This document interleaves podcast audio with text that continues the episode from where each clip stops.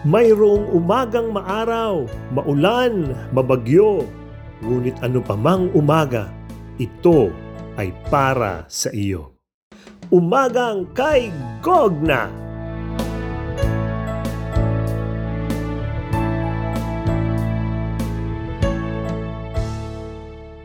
The whole theme of the week is, naalala mo, all Is? is well. So how do you bounce back from crisis? Yan, yan ang pinag-uusapan natin. So the point here is how do you uh, bounce back from crisis? So we talked about this paralytic in the pool of Bethesda. So paano siya binangon ni Lord? So ang una, tinanong siya. Di ba? Mhm. Yan, tinanong siya. So, uh, do you want to be healed? Di ba? Obvious naman ang question na yan. So if you want to get out of this crisis, you have to be clear. Do you, have to really, really know what you want. Hindi pwedeng, di, gusto ko pa ma-depress. Dito muna ako. Na, kung gusto mo bumaan, gusto ko na po. Pag alam mong ganyan, you have to tell. Not just God, but also the people around you that I want to stand up. I want to rise up. Yan, be clear. Second is this. You have to know where your hope comes from. Mm. Saan ba ang pag-asa? Hindi sa pera, hindi sa health, hindi sa tao. Ito'y dapat galing lang kay Kristo. Kasi lahat ng yan mawawala. Tao, pera, career, health, nawawala po lahat yan. Success. Yeah. Si Kristo ang hindi. Okay? Kaya hindi yan sa pool galing, di ba? Hindi yan dun sa pool. Hindi ka dyan gagaling. Because the power is in you. Jesus is in you. At ito yung pangatlo. How do you rise up or how do you bounce back from crisis? The third is this is what Jesus said to him. Mm. Yan yung pagbasa. Binasa natin ulit-ulit. Sabi ni Lord, rise up, pick up your mat, and walk. You have to walk out of your crisis. That is the third thing, di ba? Alam ko, ah, gusto ko nang umalis dito. I want to get out. Pero alam ko, my hope is in Jesus. Third, I'll walk. Ang walking, tandaan nyo, 38 years siyang hindi nakatayo. So Mhm. nakalimutan niya siguro maglakad. Siguro yung muscles niya, no? Ay. Kailangan nang i-memorize yun. Oo. Hindi na maalala.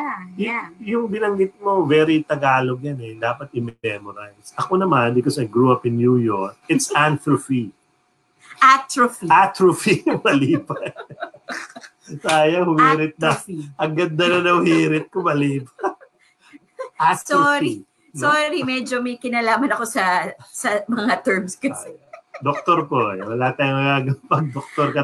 Nagyabang lang ako, mo lang yung. N. Tama na. Atrophy. Nagyabang pa ako, mali Ibig sabihin parang nag-shrink na yung muscles niya. Yun. no? So, So he has to really walk. And how do you walk?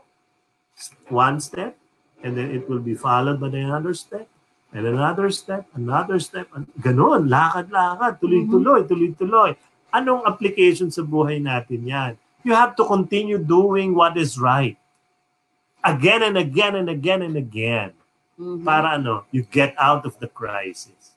Kasi yung yung doing right, you have to continue it. Do it right again. Doing right. That is how you walk out of your crisis. Sanay na kayo magsimba, sanay na kayo magdasal. Continue doing and doing it. Walk, walk, walk, walk, walk. Yan, yan. That's how we get out of crisis. Mm. And today, Oh, kaya kaya Mhm, nga ito sige. yung top. Kaya this is this is still our Bible verse, no? Ah. And we just want to point it out to you once again because this is the last. It's a powerful. No, before we introduce our guest, it's so powerful that this verse from John chapter five, verse one to nine, which is the you know the core message of our the the anchor for our entire week's messages. mhm, Sinabi ni Lord, stand up, pick up your mat, and walk. Nung una, nag-excuse, excuse pa siya, di ba? Pero chapter, verse 9 says, Instantly, the man was healed. He rolled up his sleeping mat and began walking. Yun na. so, 38 years. Lakad ng lakad ng lakad. ng just continue doing good again and again and again. That's Mm. how we get out of crisis. Kaya siya lakad hanggat nakalaya na. At itong guest natin, na Yan, talagang Hindi tumigil maglakad. Hindi tumigil. Kahit kung saan-saan na siyang, anong, ano bang tawag sa Grabe nangyari tong sa tao na to. Crisis ba sa yun? O- crisis niya. Hindi lang krisis eh. Kung meron, Taga dito siya eh. Dito sa lugar natin eh. Dito sa Luzon eh. Tapos naglakad siya na naglakad. Nakaabot sa... Mindanao. Uy, ito na yata ang pinakamalayo nating guest, ano? Malayong nalakad. Baguio. si Jay, nasa Baguio, Oo. nakarating dito. Pero ito, mas bumaba naman tayo ngayon. Si James Nicolas ang pinakamalayo. Diyan sa kabilang bahay. Malapit lang si James. Amit bahay ko lang yun. Wala. Nako, this person will really, really bless us tonight with his Yes. story, brothers and sisters. Pakilala mo na lang. Okay. This man is the builder of CDO. Nako, pinalaki po niya ang fees ng CDO by the grace of God. Ano yan, hindi yan pagdating niya, pin- lumaki ka agad. Dahan-dahan niya yan. Nilakad niya yan. Ginapang niya ng may pag-ibig. Kaya ngayon, napakalaki ng kanyang fees. No? Nung pumunta kami ni Lane, pinasyalan namin sila. We were overwhelmed. Talaga. Sobra. Napakagaling na tao. Bakit? Kasi may crisis na dinaanan. Nakalabas sa crisis because of God's grace. Yes. So let us welcome, with the love of the Lord, our guest is Brother Aben, Aben. Garland! Yay! Thank you so much, Bro and Sis Laling for this invitation. Maayong gabi sa, sa tanan. Thank you so much for ano for for this opportunity na makapag-share and marami tayong pag-uusapan ngayong araw na to. Oo Alright. nga, excited kami, bro. Bro, ba, a- ang hindi ko makakalimutan sa'yo, um, your non-stop, ano, parang pag tuwing makakausap kita, meron kang gustong buksan ng feast sa Mindanao. Yan. Tsaka, idol namin yan sa kasipagan. Thank God. at tsaka it, it's, it's in the, in the most dangerous places. Yeah. How how did God plant that in your heart, brother? Ma- matagal na to actually uh, age 22 pa lang na nabuo na yung pangarap ko na I want to equip and empower people especially outside Metro Manila. So, na-mention nga ni, ni Bro Aaron, di ba, na taga dyan ako. I was born in Quezon City. And ngayon, ang family ko nasa Bulacan at QC.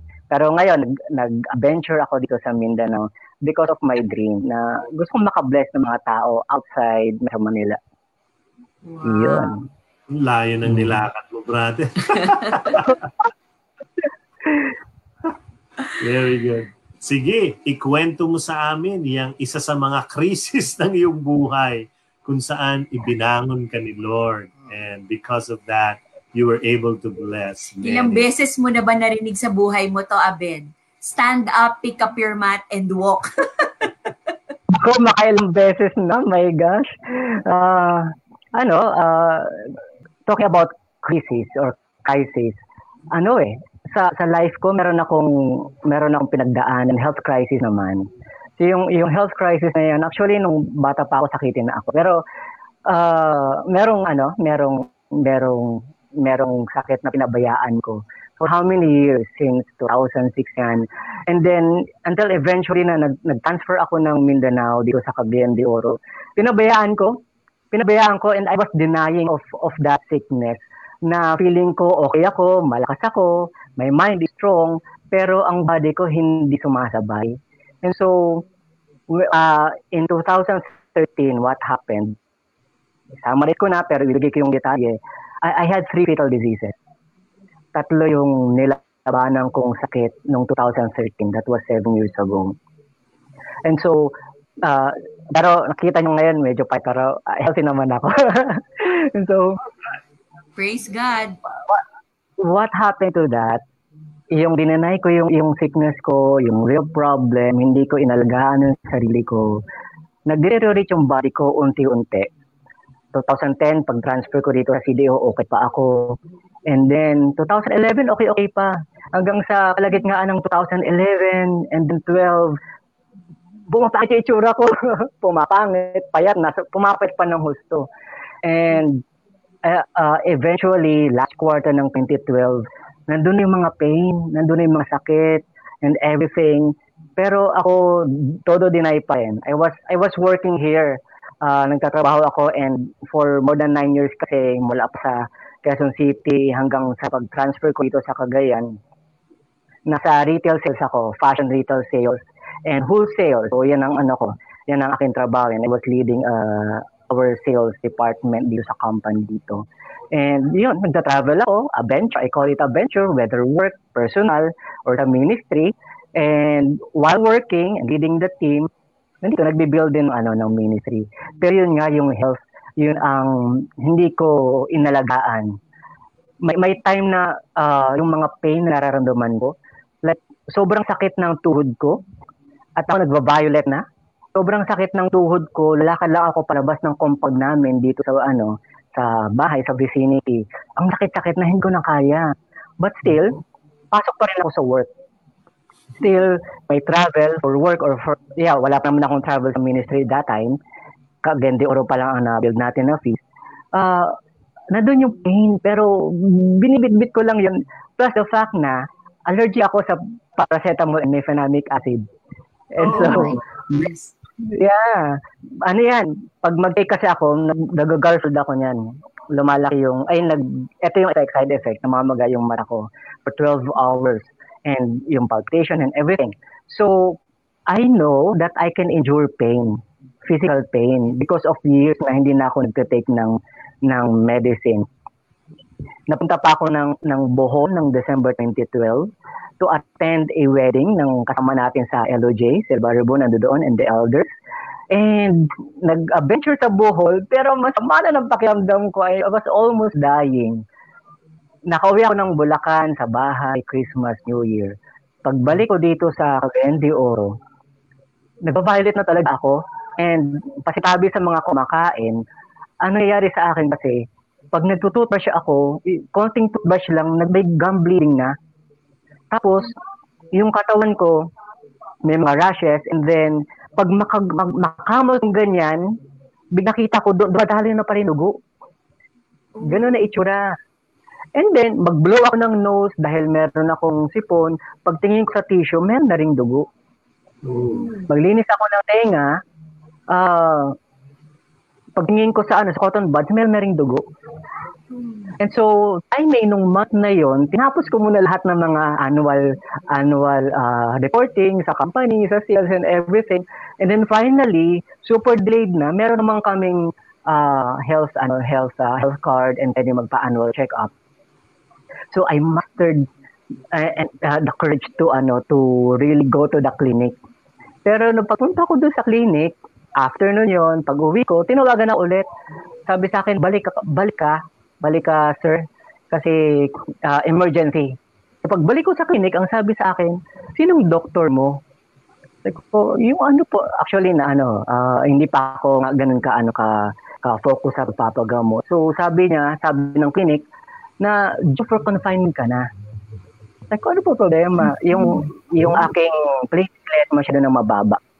Mm. I, I think yung mga na yung mga na call this na dengue, ang platelet is bumababa sa 100, sa 50, sa sa yes. 30. Life threatening na yun eh.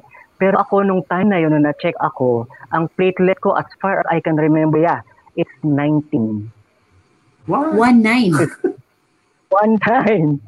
So yun na. eh, ganun. The following the following week supposedly, meron akong trip pa Manila for uh, business trip sa work and then sa ministry. So ang sabi ko sa doctor, nakausap ko, pwede bang i-postpone natin next week ang confinement kasi may may babahiin pa ako. So ganun, ganun ako mag-isip nung time na yon. When I got home, actually bumalik ako sa office and they were asking, kamusta? Ano naging result? Ang sabi ko, okay naman. Ganun kasi ayaw ko na mag-alala. Pag uwi ko, of course, I have my, yeah. Pag uwi ko, ng gabi, I have my LJ family, my closest friends who know my condition. Uh, kinausap ko at tinanong ko sila, magpapaka-file ba ako o hindi? Ganun yung tanong. Sabi na, bro, abi, ano ka ba? Tulungan ka namin mag-impake. Mag-ano ka na. And so, yun na nangyari. I had thrombocytopenia. So for six days, seven days, I was confined. And by by God's grace, nakabawi naman din ako. so, maganda yung reception ng mga gamot, etc. That was January. Mga 6 days, 7 days confinement. Pero eh, nakaisa pa lang yun. So, akala ko okay na. And nung time na yon 2017, ang medication ko talaga sa sa Davao pa. And that is 298.3 kilometers away from CDO. May point 3 pa, di ba? So, Wow. yun yung challenge ko na, oy, I need to go from time to time to Davao para magkaroon ng check-up with the right doctor. And then I have I have to work. So, ang, ang gulo na ng utak ko. What do I need to do? Pero ginagawa ko yun, nagpaalam ako sa boss ko na I need to travel from time to time, kahit weekend, ganun. And along the way, pagdating ng February, nandun na naman, may fever ako, nag-chill, nandun ako sa Davao may isa para ayusin yung ano ko, yung, yung, yun nga, yung uh, pag-visit ko sa doctor, sa lab, what, whatever. Sakit ng ulo ko, mainit yung katawan ko, I have to go back and praise God. Kahit yung, yung bus from Davao to Cagayan de Oro, ano yan eh, mga six and a half to seven and a half hours yan sa gabi. Day trip, day trip around 9 hours, 8 and a half to 9 hours. So, uh, in-enjoy ko yung long travel, air condition, nag-chill ako, sana makauwi ako. And then, kinausap ko na yung mga ano ko, mga kasama natin sa Light of Jesus family. Sinamahan na nila ako sa doctor kasi ang sakit na ng ulo ko. Grabe ang fever at yung yung Northern Mindanao Medical Center dito parang ano hindi hindi ako admit kasi wala pang bed. Ganon. Kaya yung COVID ngayon, nangyari sa atin, makrelate ako eh, kahit pa paano. Although it's very far from what I have experienced, pero yun eh, na- naalala ko big, bigla yung mga panahon na yun. Until such time na nag-decide ako with my with my friends na transfer ako sa ano sa private. Siyempre, yung worry ko yung expenses, gastos yan. Ah, na ano ko, na-confine ako sa isang private hospital malapit dito sa ano sa malapit sa area. And yung doctor ko kinausap na ako. Pag open niya ng door doon sa ano nung nung na nakakuha na ako ng bed. Pag open niya ng door, tapos nakita ko siya, sabi niya, Aben, diretsuhin na kita this time. 60-40 ka. Oh, wow. Ayun. So, pero nung time na yun, akala ko yung 60-40, 60% chances of living, 40% dying. Pero yun pala, baliktad. 40% dying, ah 40% living, ah 60% chance of dying. Yun pala yung condition ko that time. And so, uh, I think that was March na, nung na-confine ako. And ano yung ano, ano yung lumabas, it is meningitis. So brain infection. Kaya pala sobrang sakit ulo. Yes. Uh, brain infection. Grabe. So, Action. sobrang, sobrang, sa sobrang sakit, yung mga doctor, I had five doctors nung time na yon Iba-iba. Iba-iba. Kasi iba-iba yung condition eh. So, apart from from my brain and everything, marami pang iba. So, ang tanong sa akin is, from 1 to 10, 10 is the highest, gaano ka kalala ang pain mo ngayon? Eh ako yung tipong kalmado lang eh. kalmado ako kahit na nasa ano, nasa nasa sigalot ng buhay by God's grace. So, sab, pero nagsinungaling ako. Sabi ko, 9.75. Halos Pero ang perfect. totoo, pero in totoo, ang totoo is 12 out of 10. Ganun kasakit na may kausap lang ako sa phone. Example, tinatawagan ko yung mga kuya ko, mama ko sa bahay. And then siguro yung radiation, ang sakit, hindi ko na kaya. Kaya sabi ko text lang. It was painful. Yun yung isa sa mabigat. Ah, one day ng aking medication, time na yon meningitis, umaabot ng ah 15 to 16,000 per day. Medication only. My goodness. So, for nung time na yon, nakapag-resign na ako sa work. So, I was able to fulfill my commitment with my company. Usap kami dahil nasa condition ko and kailangan ko mag-rest and kunin nila ako as consultant. Pero yun nga, naging, naging, eh, nagkasakit. And, yeah, uh, tawag dito, jobless na ako ng time na yon, March of 2013. And my family is away from me. Hindi, nag-usap kami, Yes. nag-agree na imbis na ipanglipad nila ng eroplano, ipadala na lang nila yung pera para makapag-promote. Kasi yun nga, 15,000, 16,000.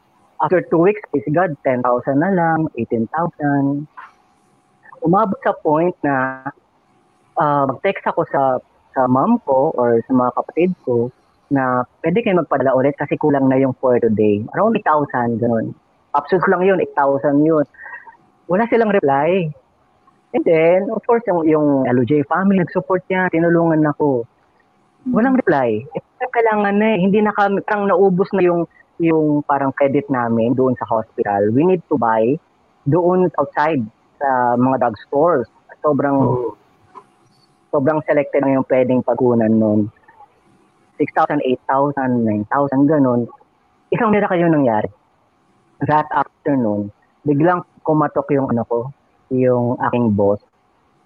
And tawag dito, ah mayroon yung boss ko, isa sa mga owners ng company, may bit na envelope, down envelope. Hmm. And then sabi nila, sabi nila, sabi niya, ah, Aben, sorry lang ako nakavisit ah. And ito, bigay namin contribution ang mga employees saka kami magkakapatid. Silang tatlong mga owners. Pag open ko, praise God, ilang, ilang araw o a week siguro na, na medicine ang pasok doon sa binigay Wow. sa akin. So, ang watcher ko nun, ano, LOJ Youth. So sabi ko, Sabi ko, bili, pwede ka nang bumili. Pwede ka nang bumili ng meds. Meron na. So, marami. Oh, praise God. Yeah, ang daming, ang daming miracles na nangyari. Mga one one month yun. Yung last week, yung third week ko na, medyo naubusan na naman kami. Although marami namang ano, marami namang nakapagbigay, nakapagpadala. What happened? Hindi ako mak- makalabas. I'm due for discharge na. Pero kulang yung money ko. Yung, yung naipon ko doon sa mga padala, mga donations, umabot ng 50,000 but I need 160,000. And so, ku- kung sa hotel, pwede kang mag-overstay. Ang nangyari sa akin, sa hospital, nag-overstay ako. And, ah, ito yung naisip namin. At sabi ko sa mama ko, ma, tinext ko siya, yung, yung, yung maliit na property natin dyan sa Bulacan, pwede daw isang la. So, nag, nag-take ako ng risk kasi si mama, ayaw na ayaw niya, habilin niya sa amin, yung maliit na napura naming lupa kami ng, kami ng kapatid ko at saka siya, ayaw na ayaw niya ibibenta. Pati yung maliit na property namin yun na tinitirhan namin doon. Pero Hmm. nag-take ako ng risk, sabi ko, baka pwedeng isang la kasi pwede daw. And, na-text si mama sa akin, ang sabi ni mama, hindi natin isasangla ang lupa. Ibenta natin siya. Yun. So, approved. Ang miracle na nangyari, nung, nung sinabi niya na ibebenta ang lupa, the following day, may buyer na. Di ba? Ang hirap magbenta ngayon, eh, kaya. The following day, may buyer na. And the next day, nagbibigay, nagbigay na ng 50%. So, nakapagpadala sa akin yung, ano, yung mga kapatid ko. And, yun. Amazing. And of course, sobra pa yun. So, min- meron pa akong pang medication after ko ng discharge kasi kailangan ko pa ng, ng mga, ano, ng mga gamot. So, yeah, miracles do happen. Total, Amen. kahit masakit ang time na yon, nagko-compute ako, resibo, expenses lahat with the five doctors, 30 days, at yung mga medicine ko, umabot ng 500,000 pesos yung 30 days na confinement ko. Ganon kalakas, kalaki. Okay. And yeah, so nakauwi ako ng bahay uh, after several days from Cagayan de Oro to Bulacan para at least malagaan naman ako ng family ko. Y- kwento lang pala ha, yung, time na 30 days na confined ako, sino nag-aalaga sa akin? It's the Light of Jesus Fund. So it's a blessing na merong community. To Amen. the point na, yeah, to the point na pati ang, ang underwear ko, kasi wala akong pamilya dito. Ang pamilya ko is Light of Jesus. Ang underwear ko sila naglalaba. So, gan, hanggang ganung level talaga. And, yeah, grabe. Amazing silver. Okay lang ba ituloy ko yung pangatlo? yung Of course. Of course. Yes, yes. Ay, yung, kasi nasabi ko, three fatal diseases. So what Mhm. happened, pagdating sa Bulacan, umuwi ako roon, and ang dami kong medicine, yung iba pala hindi hiyang. So, Hindi unti-unti ako nai- Yes. Mm. Parang nawalan ako ng follow through kasi ang doctors ko nasa Cagayan de Orne, from Davao to. TDO. So ngayon, nag, nag-lockdown ako sa Bulacan, sa bahay, para at least ano, ah, safe ako, protected ako. Pero hindi kami nakapapa-check up. Sino bang pwedeng lapitan sa Manila? So what happened, ako namumula for several weeks and months. Ang putla, nahihilo. Tapos yung reception ko, ang bagal na. Para akong para akong nanonood ng TV o ng ng ah, advertisement na ang hirap i-process kung ano yung sinasabi. Parang ang bagal-bagal ng mundo. So akala ko mabilis ako. Pero ang bagal pala. So Ah. nag-insist na ako sa nag-insist na ako sa family ko na pa-check up kahit sa, sa ano lang sa Bulacan. And then nung lumabas ang result doon sa, sa isang hospital doon malapit sa amin, ang sabi sa akin, sinong doktor mo? Eh, ayun na naman, yung ganong tanong na naman, sinong doktor mo? Sabi ko, bakit po? Joke for confinement ka pa, ay ka na, buti buhay ka pa. Yun ang sabi sa akin ng doktor. What happened? Anemia. Ah, sobrang anemia naman yung nangyari sa akin noon. And kung ang hemoglobin, ang normal, I think, 15? Ah 16, ganun. Life-threatening daw kapag ah, ah, 7 or 8 ang hemoglobin. Pero nung time ko, ah, ang lumabas na result, 2.8 Oh.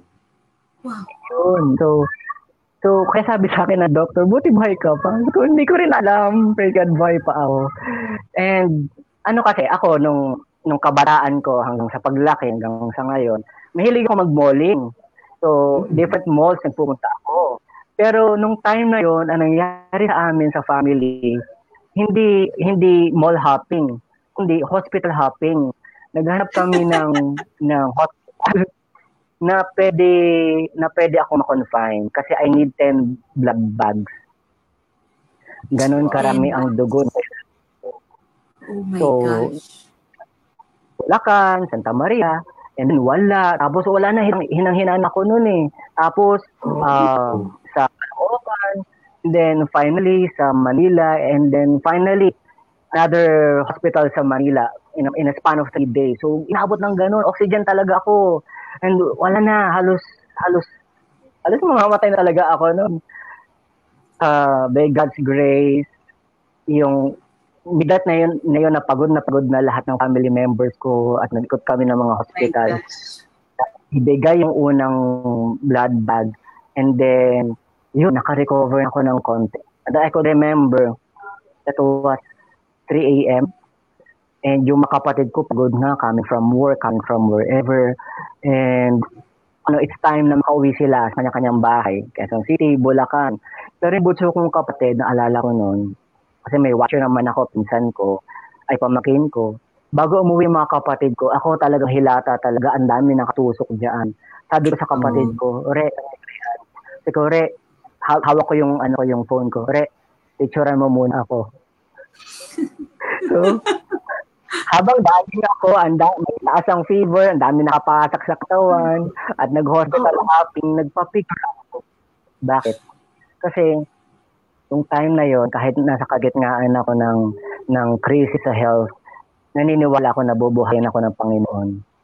Amen. And yung yung picture na yun ang magpapaalala sa akin na yung moment sa buhay ko, niligtas niya ako at isi-share ko yung yung mga milagrong mangyayari sa akin sa maraming tao. At yun ang, yun ang nangyari ngayon by God's grace. I'm sharing this to all of you. Sabi ko, pinag- pinagdaanan nun, pero this diseases, it took me around 14 long months doon sa mga sufferings ko fatal and non-fatal but very painful. Uh, 14 months akong ano, nakipaglaban sa, para sa buhay ko. At 14 Wow. months na nakipaglaban ang pamilya ko, ang bigger family para sa buhay ko. Wow. At 14 months na, na ipinaglaban ako ng Panginoon para mabuhay muli. Wow. Amen. Amen. Praise Wow. God. So after nun, bro, 2013, 2014, nagpagaling ka.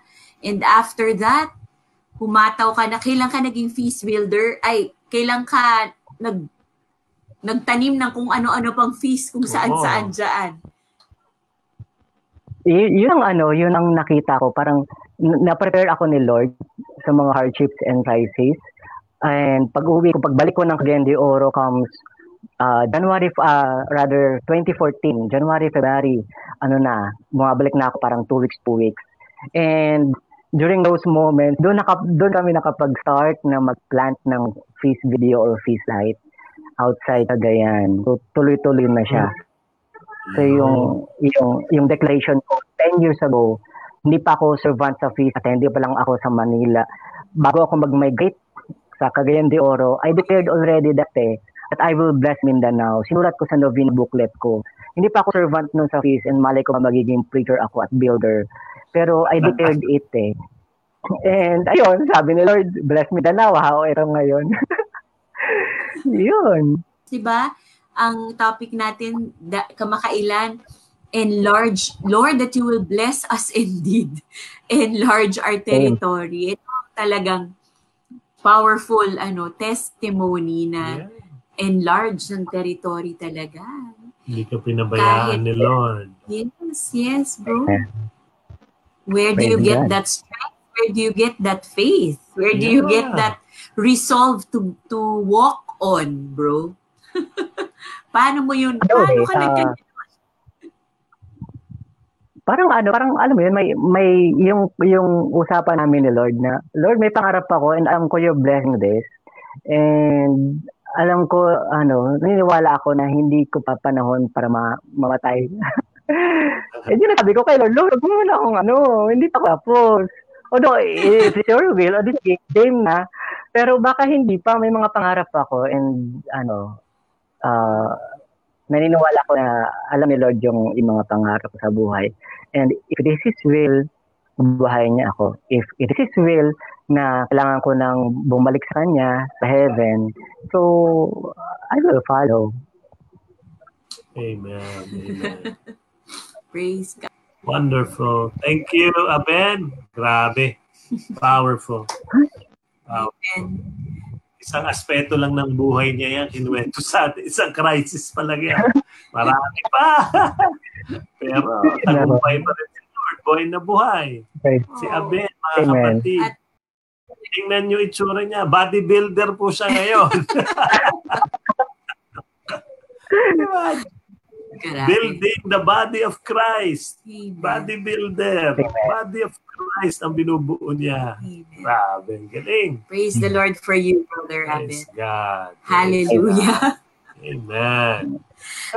Brothers and sisters, we're, we're about to pray, no? And uh, I just listening at, at Abed's story. It, uh, it just reminded me of the first reading today. No? This, today, um, Saint Paul was telling all of them na, alam nyo, he was talking to the uh, second book of Timothy, no? Mhm. And he was saying na, Timothy pala to, no? Sabi niya, um, you have followed my teaching, nakita nyo uh, my way of life, my purpose, my faith, my persecutions, my sufferings, such as happened to me in Antioch, Iconium, and Lystra, persecutions that I endured.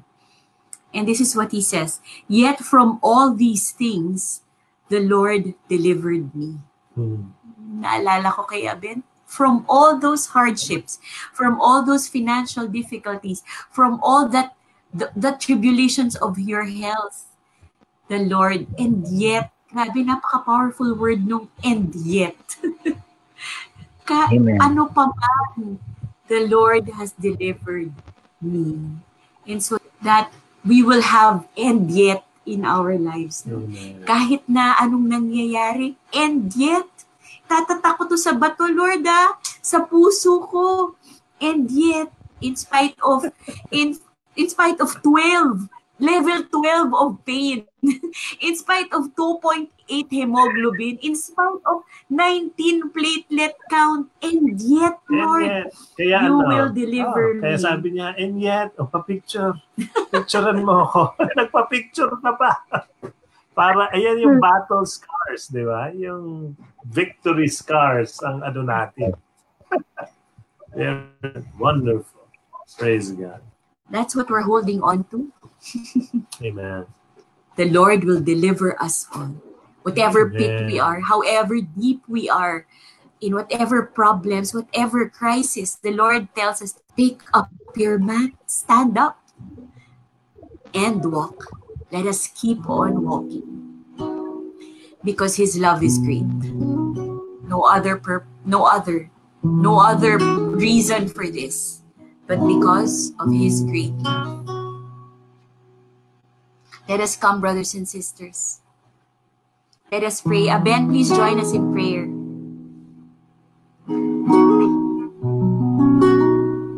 In the name of the Father, and of the Son, and of the Holy Spirit. Amen.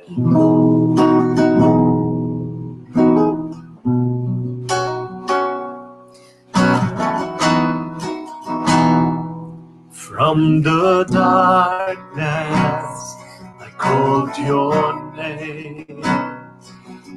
Into darkness, your mercy came. You called me out, lifted me up. How great is your love? You bore my weakness, you took my shame, buried my burdens in fields of grace. You called me out, lifted me up. How great is your love? From the heights of heaven, you stepped down to earth. Innocent perfection, gave your life for us. We are amazed. We stand in awe, for we have been changed by the power of your cross. How great, how great, how great is your love? How great, how great, how great is your love? How great, how great, how great is your love for us? Your love is great, Lord. Your love is what we depend on. Your love is what keeps us strong. Your love heals us. Your love embraces us. Your love enables us. Your love strengthens us. Thank you, Lord Jesus, for this experience of Aben that we heard tonight, Lord God. It is a miracle that happened, Lord God. And because of this witness, we are strengthened and we are inspired and we are filled with hope, Lord God. There are many uh, who are who need healing all around us, Lord, today. Everywhere in the world. Healing from riots, healing from sickness, healing from a virus, healing from family relationships. We need your healing, Lord God. And just as you have healed Abed from the pits he was, Lord God, from the deepest, darkest nights, Lord God, you took him. But you told him, Lord, to stand up, to get up, because by the power of your love, you heal him, Lord. And so, in your name, we trust, God, that you are healing all the people who need healing the most tonight. Everyone who is in crisis, everyone who is in darkness, Lord God, you are healing. You are moving. And you are also telling them, as you are telling us, walk on. All is well. Stand up. Pick up your mat. You are healed. Thank you, Jesus, for this great love.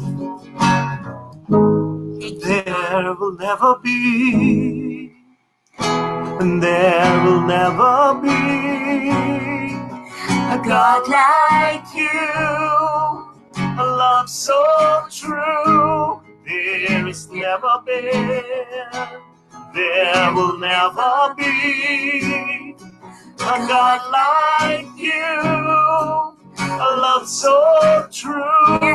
There has never been, there will never be a God like you, a love so true. There has never been, there will never be a God like you. A love so true. How great, how great, how great is your love. How great, how great, how great is your love. How great, how great, how great is your love for us.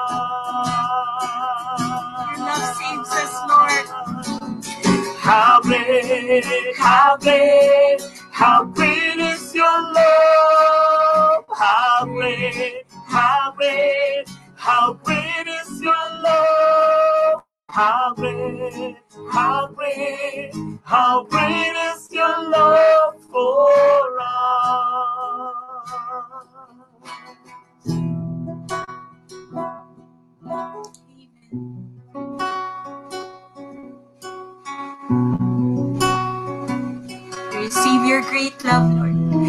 receive your healing. We receive your power. We receive your mercy. We receive your grace. We receive your miracles today. In Jesus' name we pray. Amen. Amen. In the name of the Father, the Son, and the Holy Spirit. Amen. Amen. Thank you. Thanks for listening. Spread His hope. And till the next Umagang Kay Gogna.